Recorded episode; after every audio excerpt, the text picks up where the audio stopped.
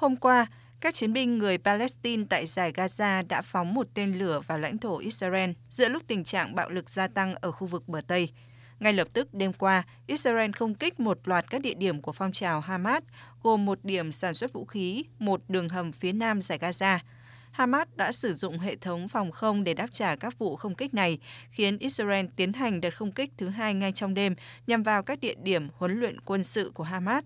Hiện chưa rõ thương vong trong các cuộc không kích của Israel vào giải Gaza. Theo người phát ngôn của Hamas Hazem Qasem cho biết, Israel đang mở rộng cuộc xâm lược chống lại người dân Palestine bằng cách không kích dữ dội giải Gaza. Căng thẳng giữa Israel, giải Gaza diễn ra cùng lúc tình trạng bạo lực giữa lực lượng an ninh Israel và người dân Palestine tại các khu vực bờ Tây chiếm đóng leo thang.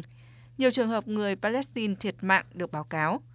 Trong năm nay, đã có ít nhất 145 người Palestine và 26 người Israel đã thiệt mạng trong các vụ bạo lực ở bờ Tây, bao gồm cả phía đông Jerusalem bị sát nhập.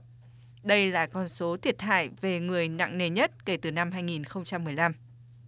Đặc phái viên Liên Hợp Quốc về Trung Đông, ông Terwin Nesland cho biết. Sau nhiều thập kỷ bạo lực dai dẳng, việc Israel mở rộng các khu định cư bất hợp pháp, đàm phán không thể hoạt động và sự chiếm đóng ngày một sâu sắc, cuộc xung đột một lần nữa lại lên đến đỉnh điểm.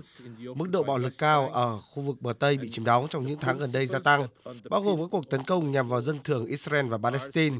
Việc gia tăng sử dụng vũ khí và bạo lực liên quan đến người định cư đã gây ra đau khổ nghiêm trọng cho con người. Liên minh châu Âu EU cũng cho biết tổ chức này rất lo ngại về mức độ bạo lực ngày càng gia tăng ở bờ Tây giữa người Israel và Palestine. Tuy nhiên, phía chính phủ Israel cho rằng binh lính Israel có quyền tự vệ trước các hành động tấn công khủng bố một số phần tử người Palestine. Giới phân tích cho rằng căng thẳng giữa Israel và Palestine trong thời gian tới có nguy cơ leo thang hơn nữa khi một chính phủ cực hữu, thậm chí được nhận định có các thành phần mang tư tưởng cực đoan sắp được thành lập nơi có những người sẽ không ủng hộ một nhà nước Palestine được thành lập hay có kế hoạch áp dụng những quy định khác với người Ả Rập tại Israel và trong chính sách với Palestine.